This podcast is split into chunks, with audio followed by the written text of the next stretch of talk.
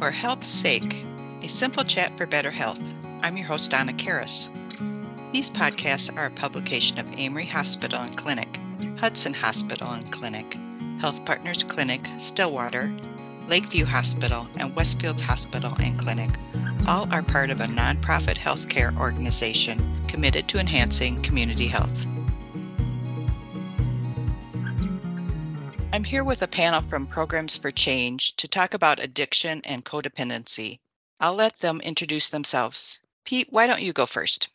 My name is Pete Van Duzarts. I'm the Director of Behavioral Health for the Valley Hospital and Clinics in Wisconsin and Minnesota. And I'm also the clinical supervisor for our three Programs for Change substance use disorder treatment programs.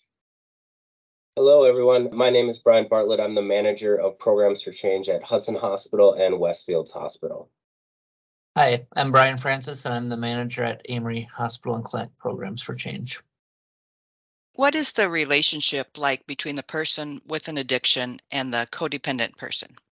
So, just to kind of set the table here a little bit, when we talk about some of the fundamental things going on with a person who develops an addiction or a substance use disorder. Initially, their relationship with using substances that significantly change mood. So, again, we're talking about everything from alcohol to marijuana to prescribed pain medications or other drugs like methamphetamine. In the beginning, their relationship is occasional and they're using it for different reasons socialize celebrate different things like that. But over time what happens is their relationship gets stronger and stronger. And what i mean by that is they're now starting to rely on these substances and the mood altering effect to shift mood and emotions sometimes to cope with things like stress etc what we know in the treatment community is eventually that pattern that gets reinforced stronger and stronger over time can develop into a compulsion and once it develops into a compulsion,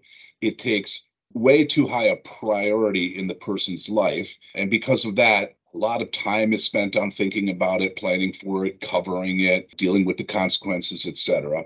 And it just becomes very powerfully impactful. And by extension, anyone that is uh, close in a close relationship with that person or is a family member, maybe a spouse, maybe a parent, maybe a child, is going to be affected by that. But what happens even further is when problems start to occur, the person tends to do what we call double down and go underground. And that means invest even more energy and focus in trying to control their use or limit the consequences and do it secretly. And when they're doing it secretly, that even more powerfully affects the person who's a loved one in their life. And what happens is that locus of focus, that that centerpiece of uh, what is kind of dominating their day to day life, also by extension becomes a dominating factor for the loved one. And that's how uh, codependency starts, and that's uh, kind of the the crux of the problem for the loved one. What is codependency? Yeah, so I, I like this topic. I think this is a term that gets used quite frequently, but not really that all well understood.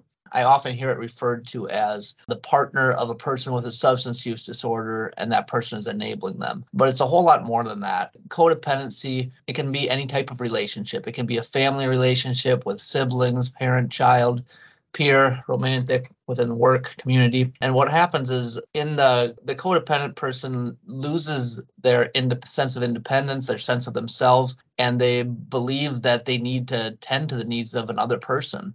And what happens is they tend to build their entire identity around tending to the needs of other people. So in this process, put their own needs aside and almost can become hyper vigilant about the, the needs of other people in their life. I've sometimes heard it referred to as the disease of the lost self because along the way, the person completely loses who they are. Their interests, their hobbies, their mood, everything is completely dependent on the other person to the point that they can get quite preoccupied with the other person. Um, I've also heard it referred to as the relationship addiction. Just as Pete described chemical dependency, the person who's codependent goes along the same patterns but their drug of choice is this relationship. They get more preoccupied with it. Their mood and behavior is dependent on the other person. Their tolerance for dysfunction can grow, and they develop this sense of they need to be needed. So it's a hard topic to answer shortly. If I had to summarize it in just a couple sentences, I'd say it's a, the codependent person, they're consistently prioritizing someone else over themselves. Their mood and behavior is based on this other person. And then the more they focus on providing the support for this person, the more the other person relies on them. The relationship gets more enmeshed, it becomes one sided and can be quite dysfunctional. It's really important to underscore that as the person who is developing a substance use disorder becomes progressively more wound up in their use, that the person who is developing codependency is becoming progressively more wound up in the person. They're they're getting sicker together and typically happens little bit by little bit by little bit until everybody in the relationship is not functioning very well and it's happened over time. What are signs of codependency? Yeah, so a lot of these are going to be the same things I, I answered in the previous question. I believe a lot of it stems from the person having low self esteem and a fear of rejection. And because of this, they're consistently evaluating the needs of the other person to the point they're actually anticipating what the other person needs uh, as they're going throughout their day they're more focused on how the other person might react what the other person might like than what, what's going on in their world. Another sign would be people pleasing to a really unhealthy degree. And what i mean by that is they have a really hard time saying no without feeling guilty have a hard time standing up for themselves without feeling guilty Oftentimes they'll say yes, even when they mean no. I have a difficult time being alone. You may also see the person taking on and enduring some really harmful behaviors or taking on some undue blame. And a lot of that's to avoid conflict, avoid argument, and, and to keep the relationship. Uh, a lot of self sacrifice and to highlight from the first question, just uh, preoccupied with the other person and some really poor and unhealthy boundaries in the relationship. I wanted to just add a little bit of a description of how this develops because for the person who has a substance use disorder, as their life, their focus, their attention gets more and more wrapped up in their substance use and all of that, other things in their life go undone or unaddressed or not taken care of. And so the evolution of codependency is the codependent person ends up filling in the gap. So doing those things because they need to be done. Taking care of the kids, making sure the bills are paid. What they're doing is they're filling in all the gaps that are caused by the addiction in the in the relationship or in the family system. And not only that, but they end up becoming more and more important to that family or more and more important to that relationship because they are the problem solver, because they are the fire putter outer, because people rely on them because they can't rely on the person who has an addiction. And that way, they become more important to the family and actually gain more power in that family because they're so needed. So it evolves over time. And there's a real misconception in the, the word codependency, thinking that the codependent person is dependent and passive when actually, in some ways, quite the opposite. What they are is hyper responsible, they are hyper needed. And that's how it starts to become a part of their identity because they get this kind of unasked for, unintended feedback or reward for their role in all of this. In other words, their identity becomes that they help everybody else. They're so nice and they are the ones to turn to and things like that. So that's how it becomes a part of their identity is that they get their sense of ego, they get their sense of value from being the helper and the fixer and the solver and the savior.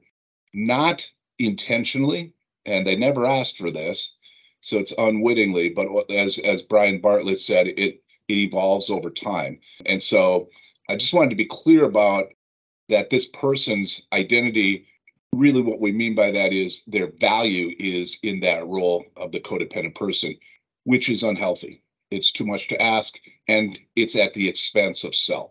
In other words they're putting everybody else first in front of themselves. A codependent person could exhibit those behaviors in other areas of their life as well. Is that true?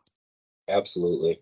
They can come out in any relationship the closer you are to the person who has codependent behaviors, the more likely you are to experience those caretaking responsibility assuming behaviors but it can come out from everybody to coworkers to the next door neighbor. Can a person have codependent behaviors before they're in a relationship with someone with an addiction yeah, absolutely. For better or worse, the people who raised us are our first blueprints of how relationships should work. And if any one of us grows up in a family like we've been talking about, where one person is becoming progressively more wrapped up in their addiction and as a result, progressively less responsible in, in every other area of your life. And the other person is uh, becoming progressively more responsible, or as Pete phrased it, hyper responsible. If we learn that's how relationships can go. Many kids develop those hyper responsibility behaviors and they start to show them even as teenagers. And so they might not be in a relationship with somebody who is addictively using a substance, but all of the behaviors are still there and coming out in their relationships and their significant relationships. I would just add that the dynamics of addiction are kind of a perfect storm that's set up for codependency. But there are other kinds of situations that could generate this. For example, if a person has a serious mental illness, other people around that person can become codependent because there's a need, a caretaking need and fill in the gap need, all of that. Even someone who has a very serious or persistent physical illness, their codependency can kind of develop around those issues as well. If the person with an addiction is in recovery, does the codependent stop on its own? Generally not. It's important to understand that this style of codependency, these codependent behaviors, low self esteem and poor boundary setting and, and enmeshment in relationships, those are all changes that have occurred in the codependent person. And so those are behaviors and thought patterns and beliefs about themselves and beliefs about how the world should be and how relationships should be that they will need to deal with on their own. In fact, if they don't, if the person who has an addiction is in recovery, it's going to make it even harder for that relationship to continue because as the addicted person gets healthy, they're not going to want any part in the caretaking, responsibility assuming, hyper responsible uh, behaviors of the person who has codependency. And so it's one of the most bitter pills to swallow for families with addiction is that uh, not only does the person who is drinking or using have to change, but almost always every member in the family has to do some work about how they approach relationships, how they deal with themselves and, and those close to them. I like to share that it, it goes over like how the band Led Zeppelin got its name. Initially said that Led Zeppelin, their music went over like a Led Zeppelin. And that's how this piece of information that somebody who has codependency has to change too. It's hard to swallow, but without it, change will not occur. How does someone recover from codependency? So, first of all, you have to be able to recognize that it is occurring, that it's going on, because many people, like I said, they didn't ask for this. It's not intentional and they're not aware of it. It develops slowly over time. First, identifying that this is going on. Secondly, they have to be motivated to change because, as I tried to describe earlier, there's secondary gain to this you know they get they get seen as the hero and the person who is such a nice person or you know solves everybody's problems. And with that secondary gain sometimes it's difficult to let that go. And then third since a lot of these behaviors and these patterns are at expense of self meaning it costs my own self to be able to be there for everybody else the primary thing about recovering from codependency is stopping the focus externally or on others or on problems and starting to focus on self and being your own best steward. And that means I come first and I'm responsible for uh, nurturing myself. I'm responsible for taking care of myself. I'm responsible for protecting myself, etc. That kind of shift is a dramatic shift. And it's not an easy one to let go of those old patterns, but also to learn how to take care of self. And one of the big things that has to happen is setting boundaries because the codependent person feels hyper responsible. So they feel not only responsible for causing other people's feelings and and struggles, but they also feel responsible for fixing those. And the boundaries is all about wait, I'm not responsible for that. You are. And setting those boundaries and saying, Your chaos, your struggles, your strife are yours. I care about them, but they're not my responsibility. So that's a big thing is setting those boundaries.